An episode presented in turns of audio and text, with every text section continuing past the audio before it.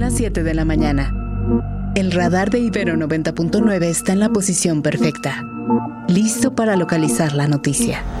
Buenos días, Mario. ¿Qué tal, Mario? Buenos días. Qué gusto saludarte, Mario. Mario. Los acontecimientos y sus protagonistas, todos captados por nuestro radar. A este detector de información no lo detienen ni los apagones ni las fuertes lluvias. Tampoco lo detiene la caída de las redes sociales ni la caída de la bolsa. Radar 99. Con Mario Campos.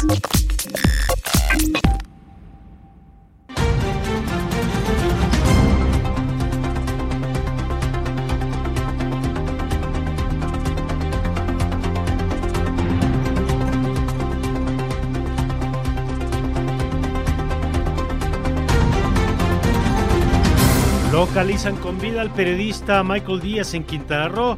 La Fiscalía del Estado reserva detalles sobre las causas de su desaparición. La Fiscalía General de la República reconoce que no encuentra al testigo protegido que acusa a ocho militares del caso Ayotzinapa por delincuencia organizada, delito por el que los militares fueron reaprendidos.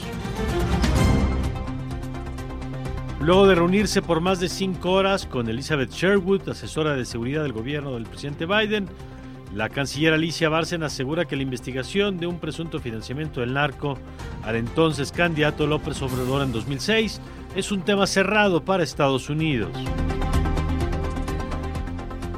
Anuncia la candidata a la presidencia por Morena, Claudia Sheinbaum, que las reformas constitucionales, las propuestas del presidente López Obrador, serán el pilar de su programa de gobierno. Convoca el arranque de su campaña en el Zócalo.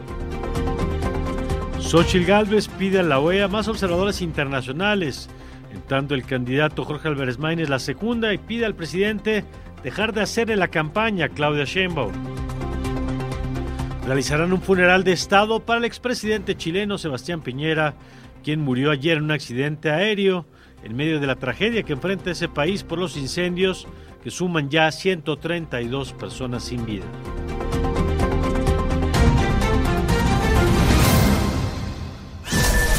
Radar 99.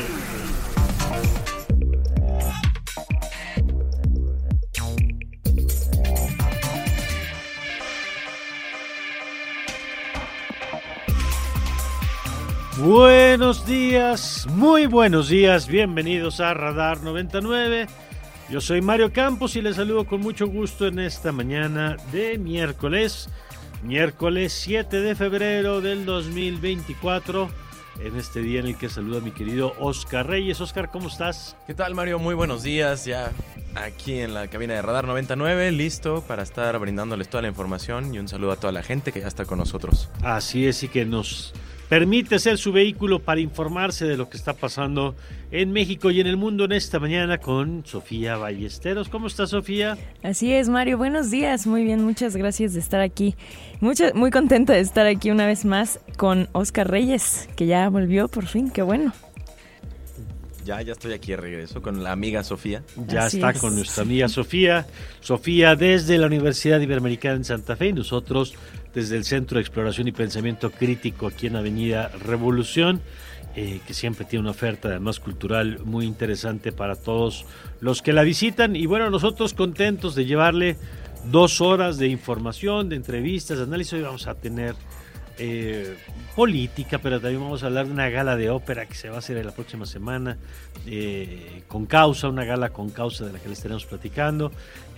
Así que, como siempre, tenemos atención para todos los temas que están en la agenda, los que los actores políticos ponen y los que nosotros creemos que hay que estar ahí porque son relevantes para los ciudadanos. Siete con seis minutos. ¿Cuáles son las vías de contacto, querido Oscar? Claro que sí, nos pueden contactar a través del teléfono en cabina o al WhatsApp. Es el número 55 529 2599. También nos pueden contactar a través de Twitter, ahora X, eh, escribiendo el usuario arroba ibero99fm, utilizando el hashtag radar99. A mí me encuentran como arroba oscar-reima. A ti, Sofi. A mí me encuentran como arroba tu amiga Sofía y a Mario Campos. A mí me encuentran como arroba Mario Campos en X eh, o en Facebook como Mario Campos Cortés y también andan por allá. 7 con 6 y nos ponemos en manos de Oscar y de Sofía. para que nos cuente las noticias más importantes en esta mañana.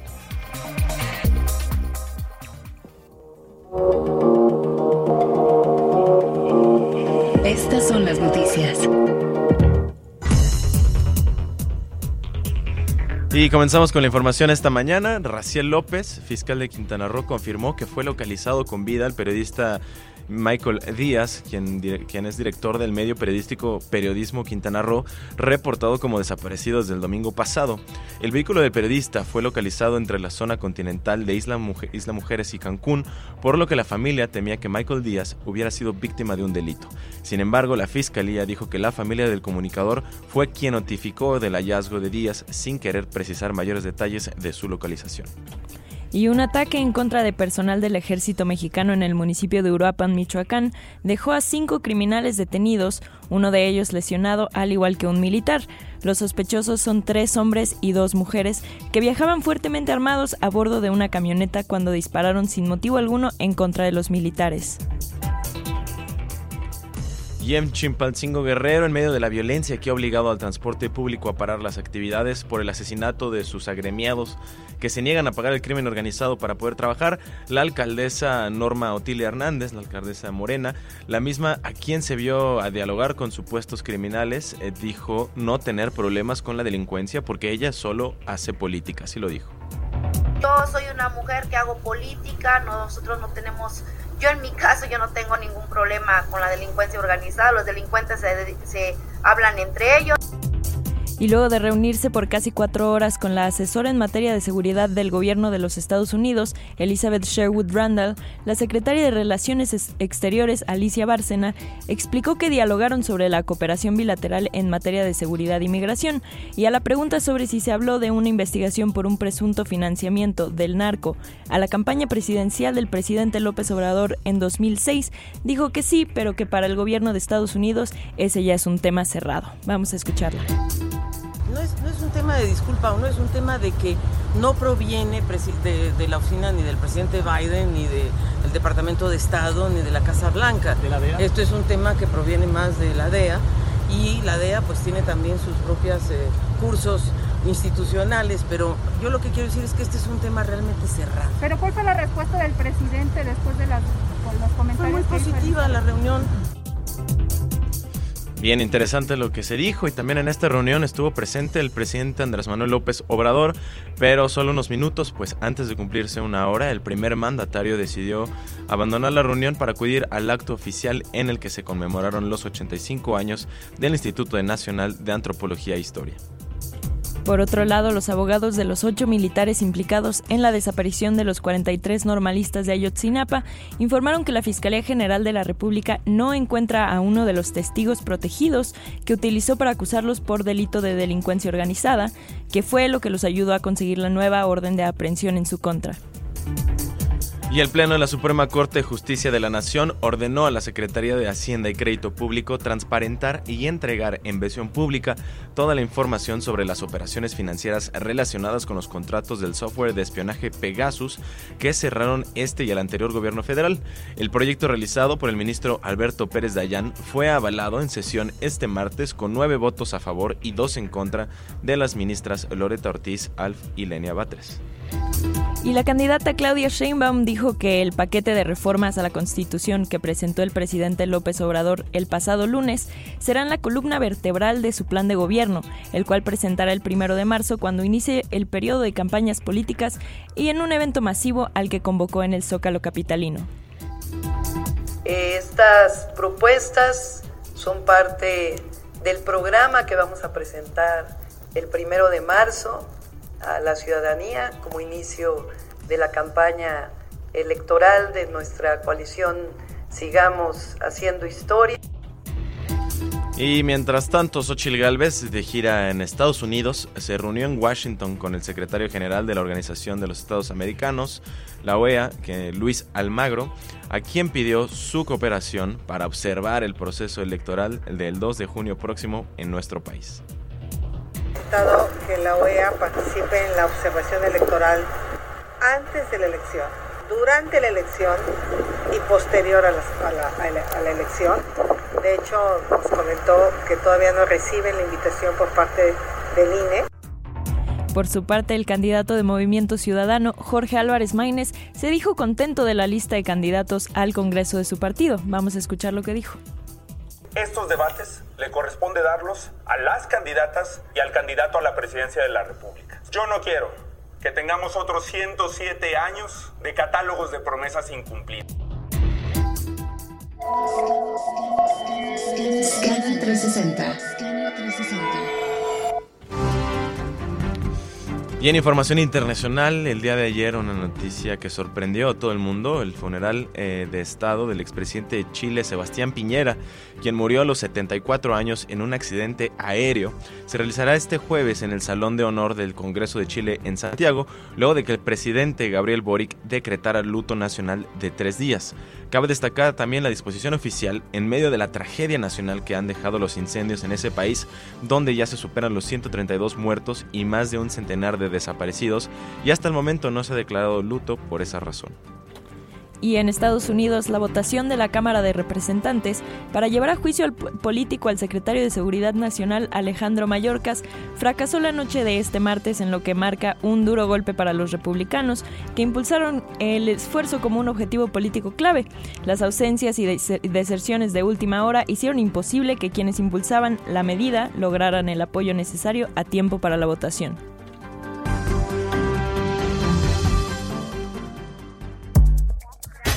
Crack 90.9. Y vámonos con el crack Omar García para que nos cuente qué nos depara el día de hoy en el mundo de los deportes. ¿Cómo estás, Omar? Hola Sofi, Oscar, Mario y por supuesto quienes nos acompañan en esta mañana de Radar. ¿Cómo están? Buenos días. Pues el día de ayer debutaron los mexicanos en eh, la CONCACAF Liga de Campeones. Por una parte Monterrey ya con pie y medio en la siguiente etapa de esta competencia. 4 por 1 derrotaron al Comunicaciones en Guatemala y todavía faltan los 90 minutos a disputarse en Monterrey. Quienes tendrán que remar contra corriente son las Águilas del América que cayeron frente al conjunto nicaragüense Real Estelí 2 por 1 y dicho sea de paso se vieron superados por todo el eh, partido y ya hasta el minuto 90 pudieron acortar distancias. También insisto, le faltan los 90 minutos acá en la Ciudad de México. Hoy tenemos el resto de actividad de mexicanos a las 5 de la tarde. El Herediano de Costa Rica estará recibiendo a los Diablos Rojos del Toluca. El Forge de eh, Canadá estará enfrentándose a las Chivas a las 7 de la noche, mientras que el Montreal Whitecaps hará lo propio frente a los Tigres. Muy bien, pues gracias querido Omar. Seguro, querido Mario, pues ya nos escuchamos en el Largos y Tendidos con el resto de la jornada. Perfecto, volvemos contigo un poquito más adelante.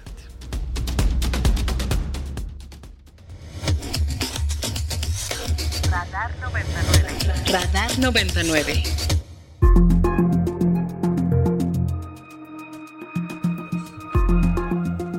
Bueno, y como le contamos, vamos a estar revisando hoy pues varios de los temas de las iniciativas que yo creo que vale la pena mirarlas, primero por lo que hemos dicho, porque pues constituyen parte del programa electoral, digamos, ya ayer formalizado por la propia Claudia Sheinbaum. Yo creo que eh, es positivo que se pongan en la mesa y que los electores pues tengan claridad sobre lo que estarán votando. Y en este caso está claro que más allá de los de las matices que pueda poner Claudia Sheinbaum en la mesa, que seguramente los pondrá en los siguientes meses, esto es lo central, pues, ¿no? La reforma del poder judicial, la reforma electoral, la desaparición de los organismos autónomos para que sus funciones sean absorbidas y uno de los temas particularmente porque ya hemos dicho que es un paquete muy amplio, es qué vamos a hacer en materia de seguridad. Gane quien gane, ¿eh? ¿Qué vamos a hacer con la Guardia Nacional? ¿Qué vamos a hacer con los militares en las labores de seguridad? Y de esto vamos a platicar con Lisa Sánchez, ella es directora general de México Unido contra la Delincuencia, quien siempre es un gusto saludar. Lisa, ¿cómo estás? Muy buen día. A ver, ¿ahí nos escuchas? Bueno, hola Mario. Ah, ahí estamos. Ahora sí, ¿cómo estás Lisa? Muy buen día. Muy bien, ¿y tú? Muy bien, gracias. Oye, a ver, queremos tocar base contigo porque hay varios temas que queremos revisar, pero uno de ellos es que el presidente insiste, creo que no sé si es la segunda o la tercera vez en poner en la mesa, que la Guardia Nacional debe, de, debe ser un cuerpo ya de la Sedena para ya evitar esta simulación que han cometido durante estos años de decir que es un cuerpo civil, pero que está integrado por militares, capacitado por militares, pagado por militares, con una estructura militar, pero dice la Constitución que debe ser un cuerpo civil y el presidente dice, no, ya, ya mejor que se formalice como un cuerpo de la Sedena. ¿Qué implica esta propuesta que, insisto, pues no, no es nueva en la mesa, Lisa? Sí, efectivamente tienes razón, es la tercera vez que esto se pone sobre la mesa. La primera vez fue la propuesta de reforma constitucional en 2018 original, la que quería el presidente. La segunda vez fue cuando hizo los cambios para mandar a la Guardia a la Sedena a través de leyes secundarias y esta sería la tercera. Yo te diría que si bien, digamos, una de las cosas que hace es devolver a la Guardia Nacional al ámbito de la Sedena, esto no es lo único que hace esta reforma constitucional y por eso es particularmente peligrosa. Esta reforma constitucional, además de formalizar la militarización total de la Sedena, dándole un régimen militar, una adscripción militar, una conducción militar, una jurisdicción de tribunales militares para que sean los militares los mismos que juzguen la disciplina militar de la Guardia Nacional, que de suyo tiene implicaciones negativas para la seguridad pública, pues porque se deja de hacer seguridad pública eh, que no saben hacer los militares y se empieza a hacer persecución de ciertas cosas o de ciertas poblaciones, como hoy hace la Guardia Nacional, que en realidad es una patrulla fronteriza militar, em, sino que además de tener estas implicaciones digamos, negativas para la seguridad, donde aumentan los riesgos a las violaciones a los derechos humanos, etcétera. Esta reforma es una reforma de ampliación del poder militar que es particularmente peligrosa por otras cosas que trae, además de quedarse con la Guardia Nacional. Y déjame darte nada más dos A ejemplos. ver, ¿por qué, Lisa? A ver, ajá. Esta reforma modifica el artículo 129 constitucional, que básicamente dice que en tiempos de paz, entre comillas, los militares solo pueden dedicarse a tareas estrictamente relacionadas con la disciplina militar. Es un artículo constitucional que siempre ha tenido la idea de decir no pueden hacer la guerra por voluntad propia y entonces Sí. mientras no haya una circunstancia excepcional que amerite llamarles, ellos se tienen que quedar en sus cuarteles y dedicarse a los temas de disciplina militar. Resulta que en esta reforma se modifica ese artículo y dice, en tiempos de paz los militares podrán hacer todo lo que la Constitución y las leyes que de ella emanan les permitan. Entonces el problema es cuando metemos a la Guardia Nacional a la Sedena y la volvemos parte de la fuerza permanente, pues ahí estamos haciendo una modificación constitucional que dice que pueden hacer seguridad pública cuando los militares no deben hacer seguridad pública. Claro. Pero las leyes que ella emanen, pues hoy ya cuentan un montón de modificaciones legales que efectivamente le varían a rango constitucional que los militares pueden hacer obra, aduanas, Lo que ya llevan Este- haciendo todo el sexenio. Claro, pero que ha sido particularmente eh, peligroso y que la Constitución ha sido el único límite que nos ha permitido ir litigando estas cosas en tribunales para que existan los controles efectivos sobre la acción de los militares y sobre todo los mecanismos de rendición de cuentas a los que deben estar sujetos si ya se salieron de su función de seguridad nacional y hoy lo mismo operan aerolíneas que líneas de ferry o desarrollos turísticos. Entonces, eso es particularmente importante porque ahí sí estamos cambiando la naturaleza de nuestra relación como gobierno civil con los militares. Pero y la segunda es que modifica el artículo 89 constitucional, que es de las facultades del presidente, y le otorga una nueva facultad que dice hacer uso de la Fuerza Armada Permanente para tareas de seguridad pública. Ya no son afectaciones graves a la seguridad interior, ya no son cuestiones de seguridad nacional como está el texto vigente, sino que abiertamente habla Fuerza Armada Permanente en seguridad pública. Y el problema ahí es que la Fuerza Armada Permanente ya no solo es la Guardia Nacional, que se convierte en una cuarta columna armada de las Fuerzas Armadas, sino que abiertamente, pues eso significa Ejército, Armada, Fuerza Aérea y Guardia Nacional, que el presidente va a poder llamar en cualquier momento y sin ningún tipo de límite explícito constitucional para que hagan seguridad pública. Eso es, pues el presidente va a tener un ejército de más de 400 mil efectivos disponibles todo el tiempo a la hora que lo necesite para el motivo que lo necesite, porque ya seguridad pública pues es una definición tan abierta que genuinamente preocupa. Entonces, hay ahí dos mecanismos al menos por los cuales la militarización se va a volver permanente, se va a volver total y está centralizando además y dándole nuevas facultades al presidente, pues en algo que nos parece mucho más grave que solo presentar esta reforma como la formalización en realidad de lo que hoy ya sucede, porque la Guardia Militar es militar, como lo sabemos y nos lo ha dicho el INEGI, o porque ya es el tercer intento de hacerlo. Creo que es bastante más peligroso que eso y por eso eh, pues nos dimos a la tarea de analizarlo y platicártelo. Ahora, déjame poner otro tema. más allá de si esto pasa o no, el siguiente gobierno, el que gane, eh, pues va a heredar un esto, eh, esta Guardia Nacional, con estas eh, competencias y carencias.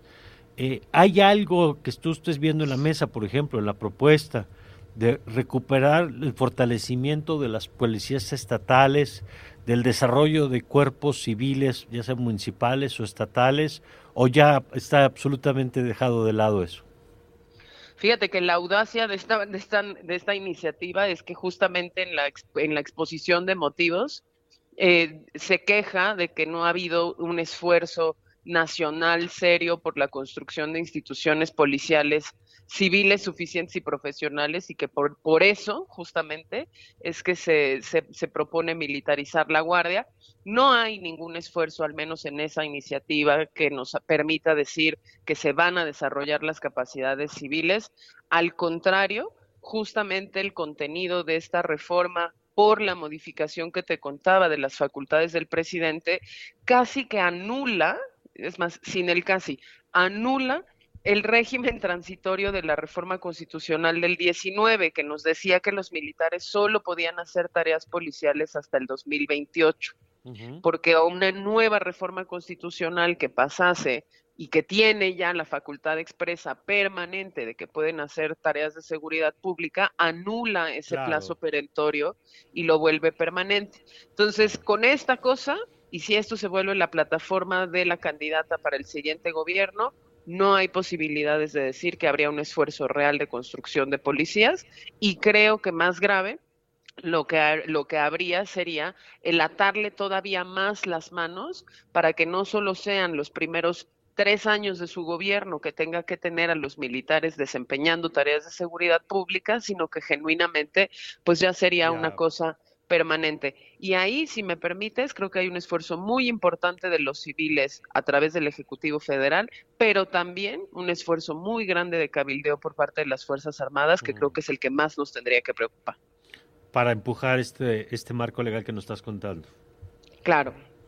Pues sí, es que yo me acuerdo, Lisa, cuántos años los militares decían, incluso esta célebre entrevista del general Cienfuegos alguna vez diciéndole a los legisladores, apruébenos el marco legal, porque estamos en las calles y en el marco legal que lo permita.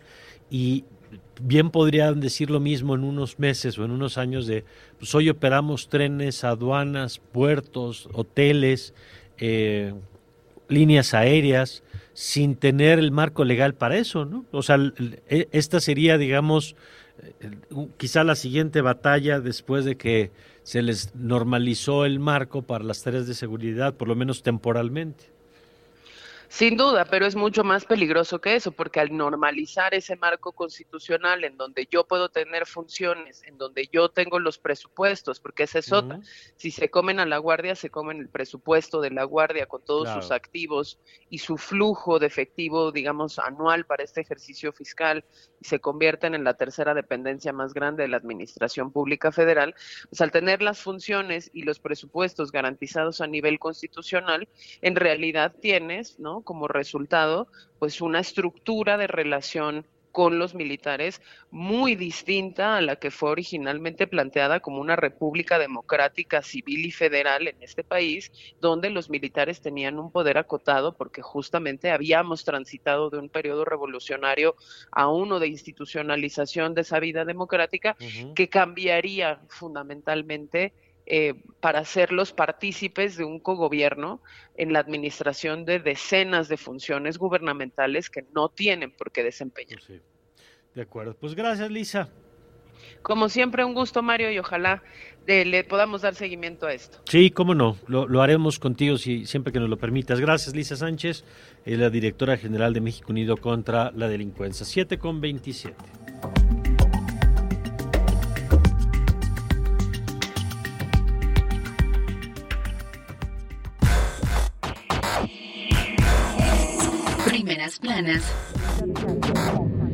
Y encabezados.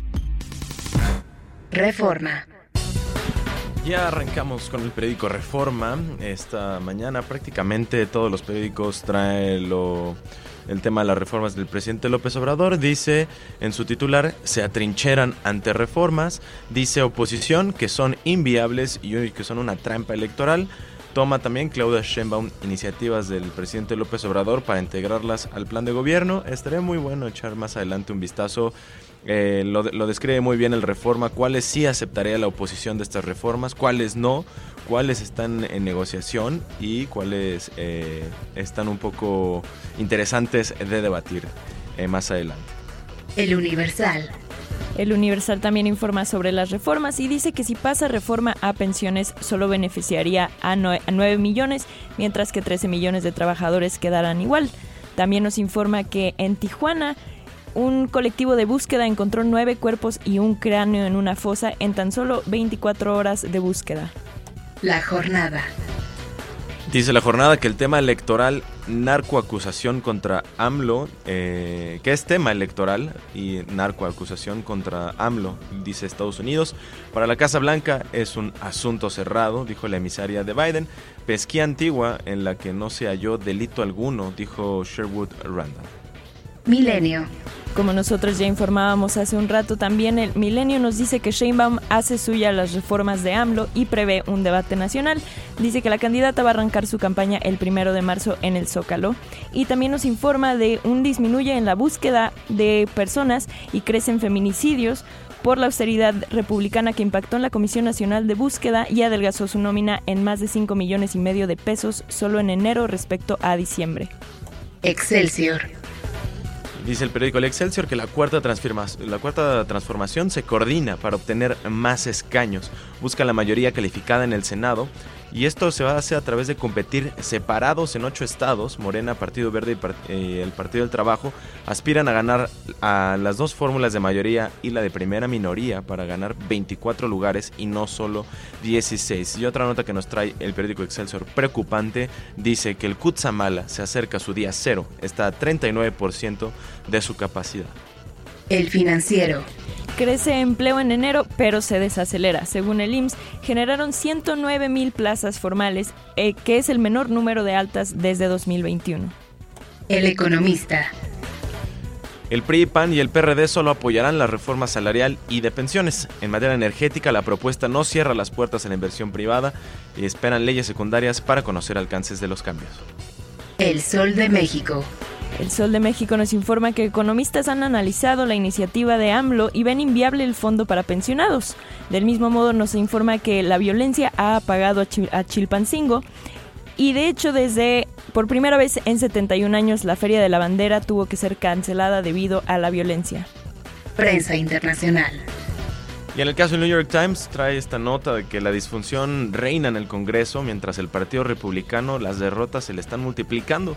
En el caso de los republicanos se enfrentaron una humillante serie de reveses, incluido un intento fallido de destituir al secretario de Seguridad Nacional y el estancamiento de acuerdos fronterizos y de ayuda.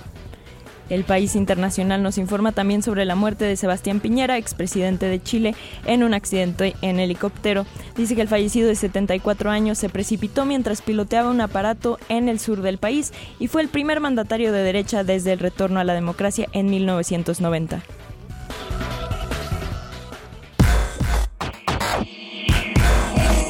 Primeras planas y encabezados. Clima. Hola amigos de Radar. Esta mañana nos espera un ambiente frío, muy frío en zonas altas. cielo despejado la mayor parte del día.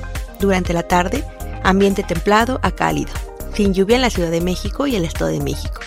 El viento será de dirección sur y suroeste de 5 a 15 km por hora, con rachas que podrían alcanzar los 35 km por hora, principalmente en el Estado de México. La temperatura mínima pronosticada para la Ciudad de México es de 6 a 8 grados Celsius y la máxima de 24 a 26. Para Toluca, Estado de México, la temperatura mínima pronosticada es de menos 1 a 1 grado Celsius y la máxima de 24 a 26. Desde el Servicio Meteorológico Nacional, informó Araceli García. Radar 99.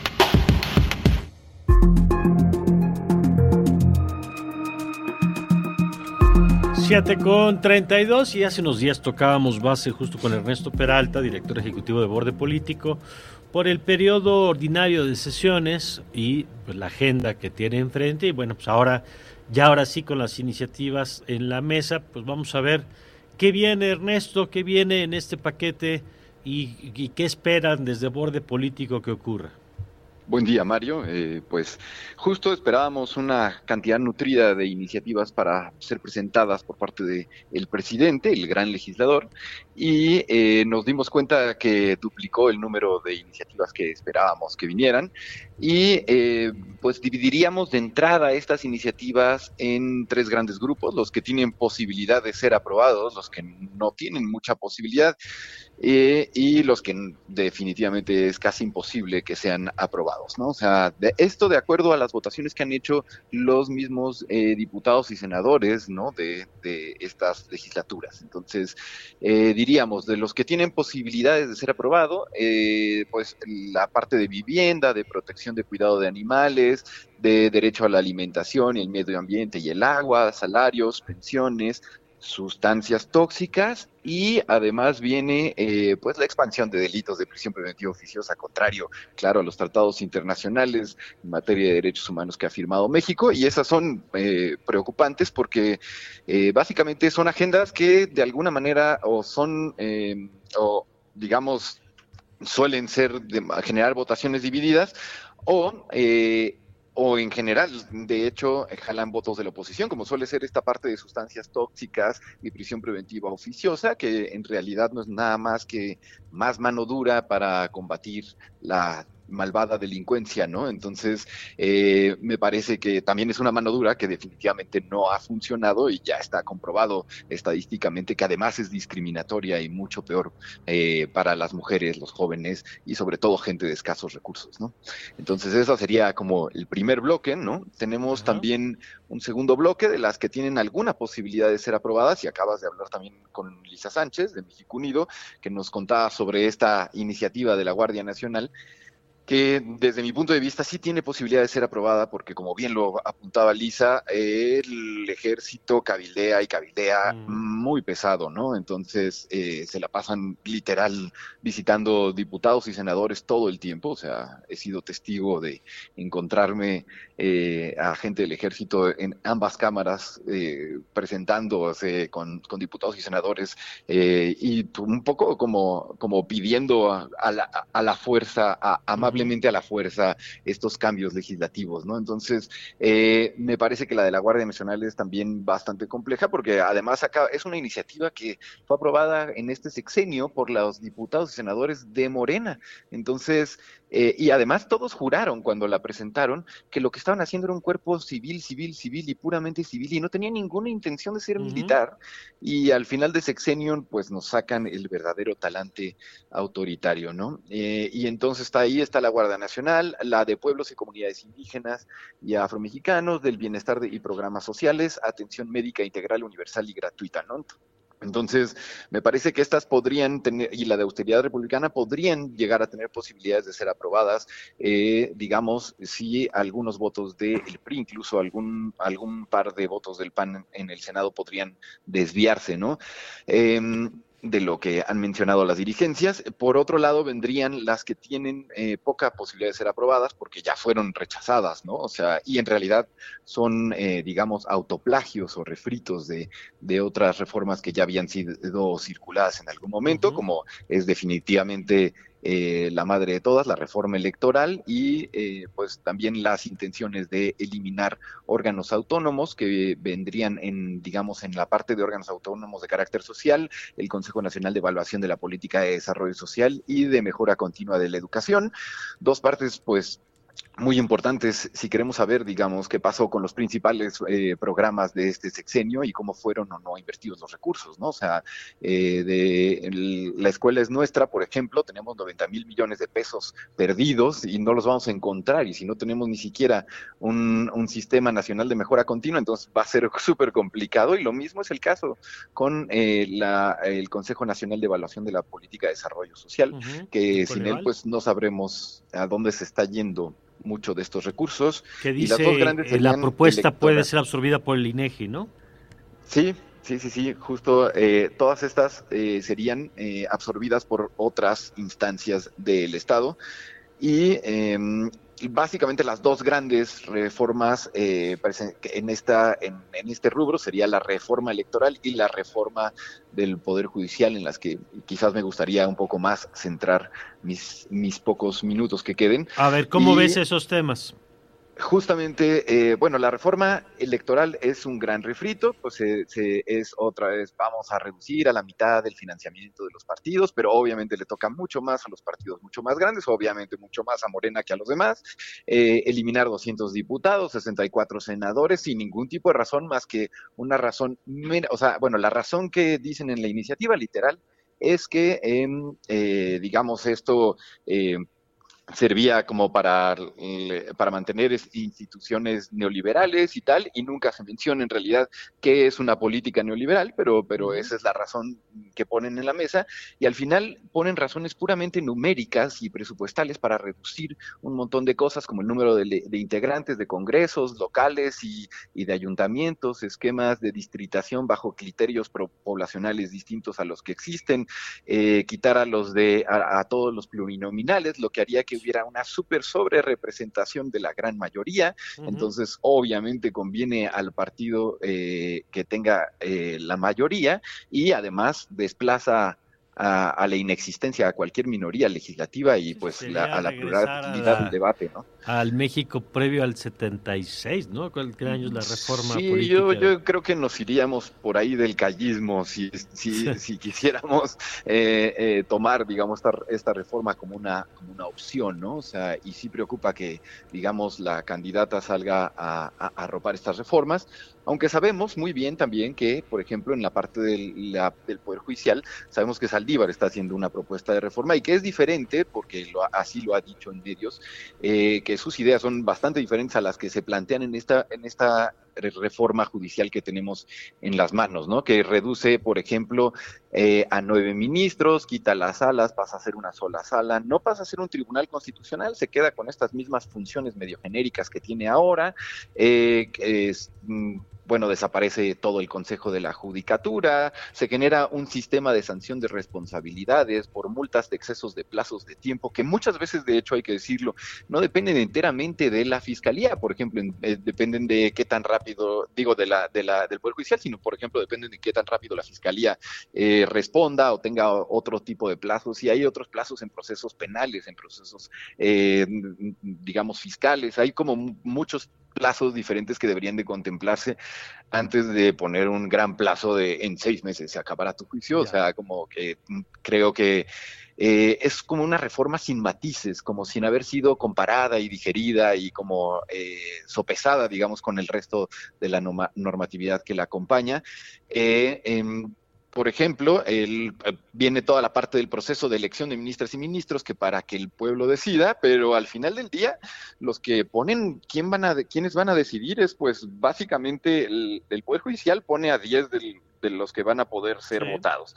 Y luego diputados pone 5, Senado pone 5 y el el Ejecutivo pone a los otros cinco. Entonces, pues no dista mucho de lo que tenemos ahora, solamente que ahora le aumentamos una onerosa campaña que sería para elegir a cerca de 1.400, 1.500 personas multiplicadas por los, por los candidatos de los tres poderes de cada una de estas. 1.500 porque serían 1.500 cargos del Poder Judicial que ahora se asignarían vía voto directo según esta propuesta. Eh, sí, o sea, eh, básicamente que serían votados en las elecciones presidenciales, porque en la electoral además se menciona que solo va a haber elecciones cada, cada seis años y todas se van a unificar, ¿no? O sea, entonces vuelve a esta idea de la unificación, entonces ya no va a haber. Votarías al mismo tiempo por el partido que tú quieras para la presidencia y por los jueces, pues que evidentemente tendrían afinidad por ese partido, aunque no, no serían postulados por partidos, digamos. Eh, no, vendrían, digamos, en el mismo, en el mismito bloque político, ¿no? Entonces, justamente esto de unirlas es todavía más eh, cuestionable, ¿no? Porque ahí sí ya no estás ni siquiera haciendo timorato, sino estás diciendo los jueces van a ser políticos, punto, pues ¿no? O sea, Ahora, déjame agregarte un tema este, que Oscar aquí Reyes quiere compartir, porque eh, yo creo que hay cosas muy preocupantes, esto que nos decía hace rato Lisa Sánchez, que escuchabas de la militarización, hay un incremento de los catálogos de los delitos por los que te irías a cárcel nada más ser acusado,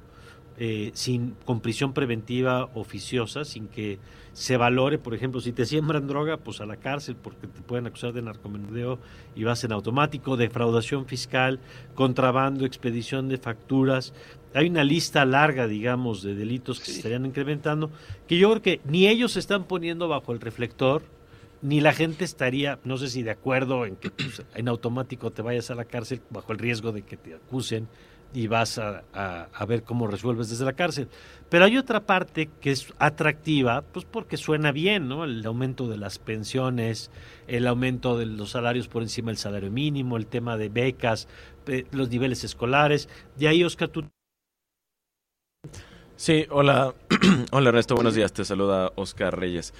Eh, y justo, eh, ya lo mencionaba Mario, y también agregando que pues estamos ya a nada de las elecciones. Eh, entonces, pues esto es un tema incluso político, el presionar y el poner en marcha rápidamente todo, toda esta conversación. ¿Qué tanto le puede presionar estas reformas, a el votar en contra la oposición a estas reformas? ¿Qué tanto las puede presionar? Pues de quedar mal, ¿no? O sea, va a ser un, instrumento que, que, ya sea voten a, favor, ellos van a utilizar como un instrumento a favor de ellos, pero los que voten en contra va a ser señalado por el presidente, va a ser señalado por el, por el partido de Morena. ¿Qué tanta va a ser esta presión para ellos ir en contra? Pues eh, yo pienso que dependería mucho de las iniciativas, ¿no? Como, como mencionaba, pues por ejemplo la de vivienda, protección de animales, derecho a la alimentación el medio ambiente y el agua, pues me parece como que son el soft power de, del, del grupo de reformas, ¿no? Luego salarios y pensiones es algo que jamás nadie votaría en contra, ¿no? O sea, eh, menos en un periodo electoral, entonces es eh, tácticamente, digamos, muy mañoso meterlos en este momento, aún no estén, eh, digamos, bien acabadas, aunque no obstante la de pensiones, la verdad es que fue limada, lijada y relajada para que, digamos, no fuera, no tuviera el impacto que se esperaba, ¿no? En realidad, yo creo que el, que el que, bueno, definitivamente no implica unas pensiones al 100%, como decía el presidente, o sea, sino que va reduciendo, ah, solo para este tipo de personas, solo para tal, o sea, entonces va reduciendo mucho la circunstancia. En realidad no creo que vaya a ser tan onerosa como se pensaba, digo,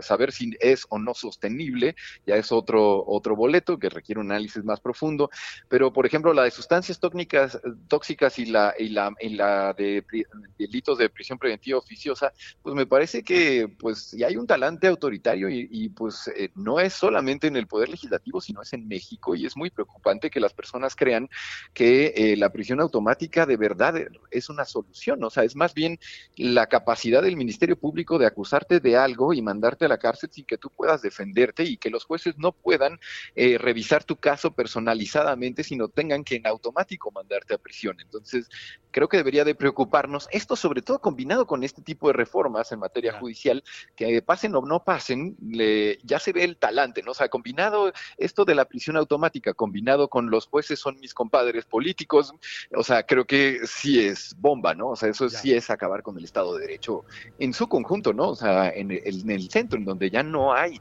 un juicio justo en donde, eh, en donde ya no tienes capacidad de defenderte del enorme Estado que puede acusarte de lo que quiera cuando quiera, ¿no? O sea, entonces eh, me parece que eh, sí estaríamos en un estado de indefensión.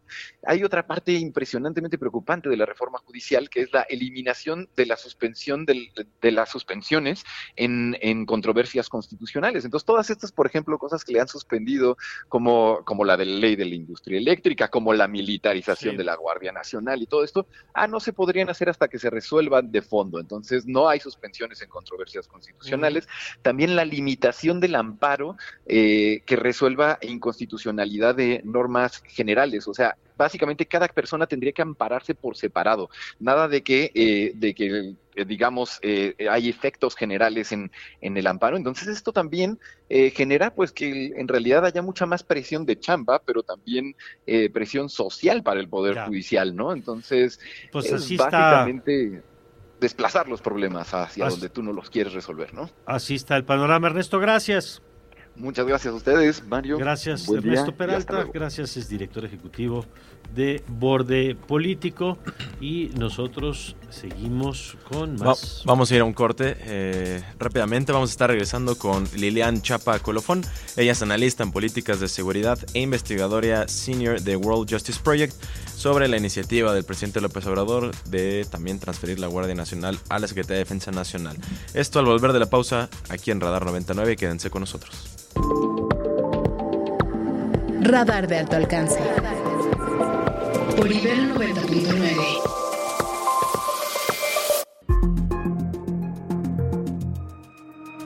Eso yo lo recomendaría. Yo no le daría la Guardia Nacional, eh, no la dejaría ni en la Secretaría de Seguridad Pública ni en Gobernación. Es la Secretaría de la Defensa. Así de claro y que no me vengan con el cuento de la militarización, ¿eh? que no se olvide que nuestro ejército es distinto a otros ejércitos. Este es un ejército que surge del movimiento revolucionario. Y eso se llama militarización. Ya después puede decir que es una militarización buena, es una militarización patriota, pero meter a las, a las tareas de seguridad de la Sedena, pues no, no entiendo cómo nos militariza. Es como decir que Mexicana o el aeropuerto Felipe Ángeles pues no está militarizado. Pues si es de militares, los operan militares, los construyen militares, está militarizado. Las aduanas no están militarizadas o los puertos.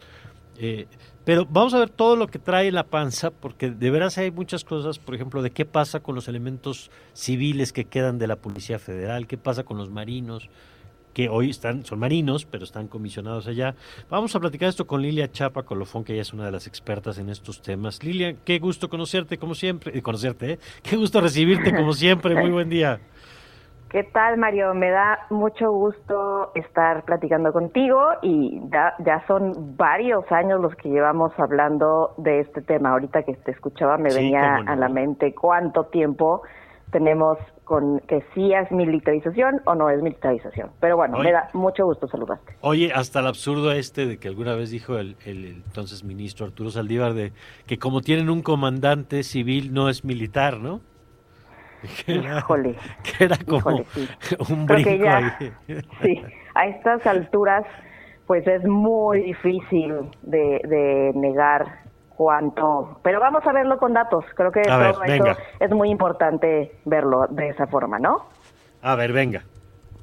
Pues mira, eh, yo, yo te quiero comentar que me preocupa, vamos, vamos por partes, eh, de esta iniciativa, de lo que ha propuesto el presidente de la República para la Guardia Nacional, eh, pues no solamente toca a la, a la Serena, es decir, si esto se aprueba, si se aprueba eh, la iniciativa, que esto es un gran supuesto, es, es probable que no y seguramente ya lo habrás comentado en tu espacio, pero en el caso de que se aprobara esta reforma constitucional en materia de Guardia Nacional, esta nueva, ¿cuántas eh, hemos pasado por, por varias? o al menos los intentos que ha tenido el presidente para entregarle a, Sedena esta, esta corporación eh, llamada Guardia Nacional. Y pues lo que pasaría eh, básicamente es que para la siguiente administración y lo que resta de esta administración, pues la Secretaría de Seguridad Pública Federal ya de facto y ya de derecho eh, no tendría policías para la prevención de los delitos y la investigación. O sea, sabemos que la Guardia Nacional siempre ha estado de facto eh, bajo el control operativo de la Secretaría de la Defensa Nacional, pero ahora sí se digamos que se tomaría una decisión que afectaría de manera relevante, muy muy importante a la siguiente administración. ¿Y por qué lo digo? Porque esta esta iniciativa pretende que pasen, eh, que las plazas que quedan de la Policía Federal, eh, quedan varias que, que no han podido, eh, digamos que, liquidar o dar de baja a estos integrantes que, que pues, por supuesto que tienen derechos eh, adquiridos y ya bastante antigüedad, pues tendrían que pasar a la Secretaría de la Defensa Nacional y algunos podrían quedarse, pero imagino que sobre todo en labores administrativas. También dice la iniciativa que eh, en, ciertos hay ciertos eh, organismos especializados o sí órganos especializados como la con la Comisión Nacional Antisecuestro donde hay eh, pues personal policial laborando, que es de, de la Policía Federal, ex policías federales, perdón, eh, pues podrían trabajar temporalmente en la Guardia Nacional y eso sí hay convenios entre la Secretaría de la Defensa Nacional y la Secretaría del Ramo de Seguridad Pública en lo federal. Entonces, a la Secretaría de Seguridad del orden federal, hoy Secretaría de Seguridad y Protección Ciudadana, quién sabe cómo, cómo le vayan a nombrar en la próxima administración, solamente se quedaría con la, el Servicio de Protección Federal, o sea, hablando de personal policial, con el Servicio de Protección Federal, que es el personal que está encargado de custodiar bienes y personal del gobierno federal. Seguramente eh, quienes nos escuchan los han visto en, eh, edificios del gobierno federal, unos que todavía tienen eh, un uniforme que recuerda mucho el de la Policía Federal. Ah, bueno, son ellos, pero no realizan trabajos de, prevención del delito y de investigación propiamente dicho y pues la policía penitenciaria. Eso sería, digamos que lo único que quedaría de policía para eh, seguridad pública federal. La, el deseo del presidente es que, digamos, esta función policial quede en, completamente en manos de Sedena. Esto, por supuesto, a menos que el siguiente gobierno, la siguiente administración, cree desde, pues básicamente cero, una nueva policía del orden federal. Si no, digamos que sería una secretaría, pues nada más encargada de definir política pública, o sea, es decir, el programa eh, nacional de seguridad pública y nada más. Ok. Lilian, buenos días, te saluda Oscar Reyes. Eh, Muy buenos días. En, enero salieron, salieron los datos del Instituto Nacional de Estadística y Geografía, del INEGI, donde establecía que el semestre, el primer semestre del 2023, las cifras de asesinatos se habían reducido eh, y que la tendencia iba a la baja. Con esto, ¿crees tú que podrían funcionar estos datos y el estudio para legitimar la reforma del presidente de transferir la, la Guardia Nacional a la Sedena?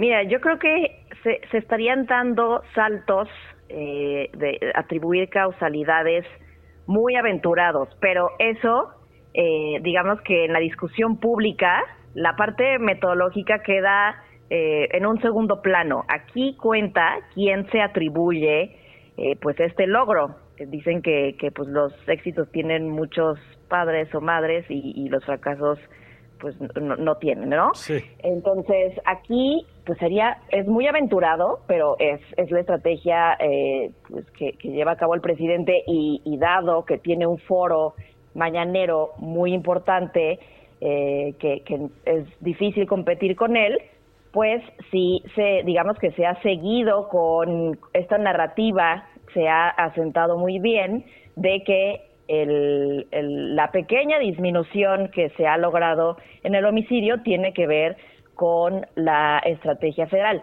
Esto aun cuando eh, hemos visto los datos respecto de cuáles son el número de detenciones, por ejemplo, que hace la Guardia Nacional en comparación con las entidades federativas, o sea, con policías estatales también, gracias, lo, lo hemos podido ver gracias al dato, a los datos del Censo Nacional de Procuración de Justicia, y la verdad es que eh, cada, eh, considerando que la, Guardia Nacional tiene un total de 106 mil eh, personas, eh, hombres y mujeres, en tareas desplegados en tareas de seguridad pública, el número de detenciones es algo así como 2.600 en todo un año. Esto quiere decir que, que en promedio harían, estarían haciendo o estuvieron haciendo algo así como ocho detenciones por día, mientras que otros policías con mucho menos personal, por ejemplo, eh, la policía de la Ciudad de México o incluso la policía de Yucatán, tiene muchas más detenciones, o la policía de Coahuila, tiene algo así como seis mil detenciones eh, con una fracción, con cerca de siete mil elementos, o sea, una fracción del personal. Entonces, sí me parece muy aventurado pero es ya una cuestión de competencia en la narrativa de afirmar que esto es resultado de eh, la estrategia em, de, seguridad pública federal, es decir, de, la intervención de la Guardia Nacional. Yo creo que no se puede decir y además con todos los problemas que tiene la cifra de eh, homicidios, ¿no? Yo creo que nadie en este país puede sentirse eh, con la seguridad de que todos los homicidios que se registran, que registran las fiscalías, son los que ocurren sabiendo de la cantidad de fosas clandestinas que hay en este país. La pérdida de gobernabilidad pues en amplias partes del territorio nacional, ¿no? El caso Guerrero, por mencionar uno de los más recientes. Eh, ayer que veíamos el recuento de Chilpancingo, de Acapulco, de Tasco, eh, y así podríamos hacer el recuento Michoacán, ayer que tuvo otra vez episodios de violencia. Pues vamos a ver cómo viene. Yo creo que es importante analizar por lo que por lo que venga, más allá de la reforma, porque estas discusiones se van a tener que seguir teniendo en la siguiente administración, se aprueben o no se aprueben, pero bueno, hay que saber cómo vienen y qué podrían implicar. Lilian, muchas gracias y como siempre te daremos lata si nos lo permites. Con mucho gusto, Mario. Gracias. Buen día. Buen día, Lilian Chapa Colofón, experta, analista en políticas de seguridad, investigadora senior en estos temas y bueno, siempre vale la pena conocer su análisis sobre lo que está pasando. Ella es investigadora senior del World Justice Project. 8 con 2, vamos con información económica y regresamos con otros temas que dicen ponen eh, en materia de competitividad que también hay que analizar. Pero por lo pronto, vamos con los numeritos del día. Radar Económico.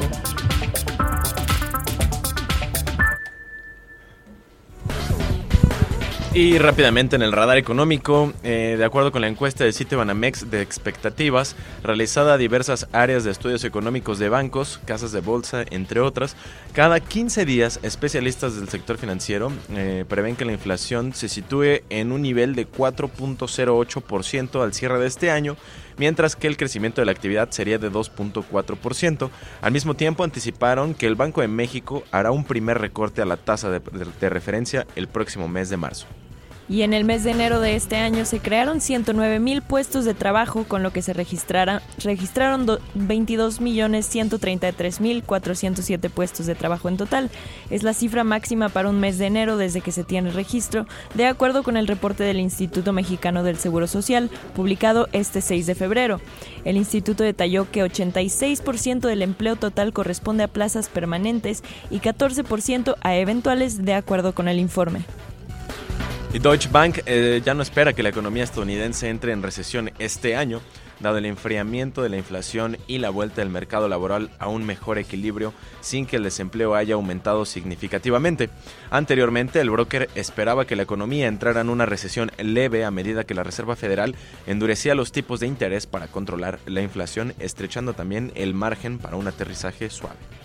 Y los consumidores de la eurozona recortaron sus expectativas de inflación para los próximos 12 meses, en una señal de que los esfuerzos de restricción del crédito por parte del Banco Central Europeo surten efecto.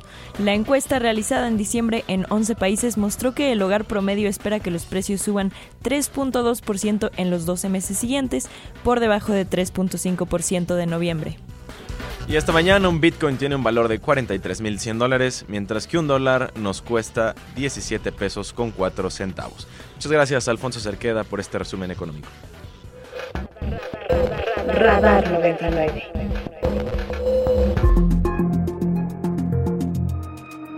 Bueno, y vamos. Hoy es un día, yo le, le prometo que no vamos a andar así todos los días, ¿eh? pero sí está pasando, porque, porque ayer lo, se lo dije, eh, hablaremos de las reformas, pero no solo de las reformas. Y yo insisto, creo que lo, que vale la pena de retomar es la visión de país. O sea, ¿queremos que haya organismos autónomos que midan la pobreza? Sí o no. Eh, esos organismos autónomos, eh, el INEGI, por ejemplo, no hace las mismas funciones de Coneval. Coneval, entre otras cosas, hace evaluación de las políticas sociales. Los padrones son correctos, tienen impacto, no eso no lo hace INEGI. INEGI levanta datos, pero no hace ese tipo de estudios. Habría que darle nuevas atribuciones. Y así podríamos hablar de qué pasa si se elimina el IFT, lo que pasa si se elimina la Comisión Reguladora de Energía o el INAI. Y en el IMCO hicieron este estudio y por eso le agradezco a Jesús Carrillo que nos tome la llamada. Él es director de Economía Sostenible en el Instituto Mexicano para la Competitividad. ¿Cómo estás, Jesús? ¿Qué tal, Mario? Muy bien, pues encantado de platicar contigo y de acuerdo con que no hablemos solo de las reformas en estos días. Sí, no, no, porque digo, porque está bien, es importante, pero siguen pasando cosas en el país, pero sí vale la pena discutir, eh, por ejemplo, qué se puede y qué no se puede en materia de acuerdos internacionales, por ejemplo, ¿no? Y cómo eso pues hace que México tenga ciertas obligaciones de algunos organismos que tienen que existir. Pero a ver, cuéntanos desde su perspectiva cómo, cómo ven el tema. Mira, eh, creo que es bien importante este, este detalle. Hay que, hay que empezar diciendo que eh, nuestros tratados comerciales, Mario, están a la par en términos de, de, de, su prevalencia entre la legislación mexicana, están a la par de la Constitución. No están por encima de la Constitución, pero sí a la par. Entonces, nosotros nos vemos obligados a respetarlos, pues con la misma intensidad, con el mismo, eh, con el mismo encomio de la eh, que la Constitución. Entonces, eh, la desaparición en particular del IFT, del Instituto Federal de Telecomunicaciones y de la COFESE va directamente en contra de los capítulos 18 y 21 del TEMEC, que exigen que cada una de las tres partes tenga un regulador independiente eh, de los mercados en materia de telecomunicaciones y en materia de competencia económica más en general.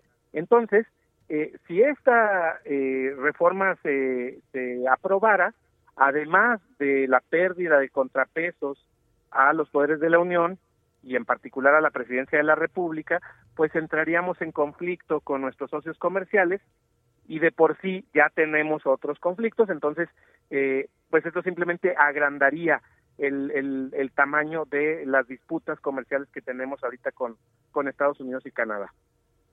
A ver, ¿cuáles serían algunos de los temas que no se podrían tocar bajo esta lógica? Mira, eh, particularmente eh, solamente el de telecomunicaciones y el de eh, el, el, de competencia económica. Por otra parte, la reforma que se plantea en materia eléctrica, los artículos 25, 27 y 28, pues también contraviene los principios de apertura en el sector eléctrico. Hay que recordar que en el TEMEC, el capítulo 8, lo único que hace es reconocer que eh, México tiene eh, dominio eh, nacional sobre los recursos de los hidrocarburos. Entonces, el TEMEC no se opone nada a eso, pero el sector eléctrico no está reservado, es decir, sí es parte del tratado comercial y por eso, de hecho, tenemos una disputa en este momento, una controversia que pues vamos a ver qué pasa en el en el futuro. Pero esta esta eh, reforma del de, que, propuesta por el presidente para hacer de la CFE una empresa pública y que tendría prevalencia sobre las demás empresas del sector, pues sí atenta contra los principios de, de, de concurrencia y de, y de competencia en materia eléctrica. Entonces también en este sentido estaríamos en contra del TEMEC puntualmente, aunque creo que tiene otros problemas mucho más grandes como que impide la inversión del sector privado de la mano de la CFE en los sectores de transmisión y distribución, que son los más críticos para el sistema eléctrico en este momento, Mario. Déjame eh, tomar esto, Jesús, porque insisto en que son visiones de país y México llevamos construyendo los últimos 30 años un país donde, por ejemplo, tú traes inversión extranjera, pero una de las condiciones es esto que tú dices, que no puede haber trato preferencial a la empresa nacional que a la empresa internacional. Así, así está establecido. Eso incluye las empresas del gobierno. Entonces, por eso CFE no debe tener un trato preferencial en el diseño de país que hoy tenemos, en el acuerdo internacional que hoy tenemos. ¿Tú ves viable, más allá de que sería romper con ese modelo que hemos tenido en los últimos 30 años, ves viable regresar a un modelo donde México le diga al mundo, pues no, para nosotros las empresas públicas sí son prioritarias y van a tener un trato preferente porque para fines de nuestra visión de desarrollo, esto es prioridad. No lo veo viable, Mario, porque eh, creo que hay que distinguir entre la preferencia que pueda tener el gobierno porque a una empresa pública, una empresa estatal, le vaya bien, contra la eh, pues la pertinencia de que en el mercado funcionen reglas que aseguren la libre participación y la libre competencia. Entonces, eh, por una parte, creo que el, eh, la propuesta nos retrasa en ese sentido, pero también esta propuesta lo que hace es eh, impedir que básicamente a la CFE le vaya bien. ¿Y por qué lo digo? Porque la CFE tiene muchas necesidades de inversión, tiene muchas necesidades en pasivo laboral, etcétera, y entonces al quitar del artículo 27, la redacción que dice que en el sector de transmisión y distribución la CFE puede tener contratos para poder invertir, pues simplemente le pone una carga extra. Y le pone una carga extra que es una carga que se nos va a todo el sistema fiscal. Entonces, esto termina presionando más todavía las finanzas públicas, que de por sí con otra propuesta, que es la de las pensiones, pues se, no tiene simplemente una viabilidad fiscal. Y entonces esto es lo que me parece que la hace inviable. Por un lado, el sistema de mercado, el sistema de competencia económica, y por el otro, las mismas necesidades que tiene la CFE en materia de presupuesto y de inversión. Bueno, vamos a ver cómo viene Jesús. Gracias. Muchísimas gracias a ti, Mario. Hasta pronto. Gracias. Ahí está el análisis desde el INCO de Jesús Carrillo. Ahora sí nos vamos a un breve corte, pero regresando vamos a hablar con Ernesto Osorio sobre lo que va de la mañanera, por supuesto, y seguiremos platicando sobre diferentes cosas de estas reformas con Alfonso Basilio, así que quédense aquí en Radar 99.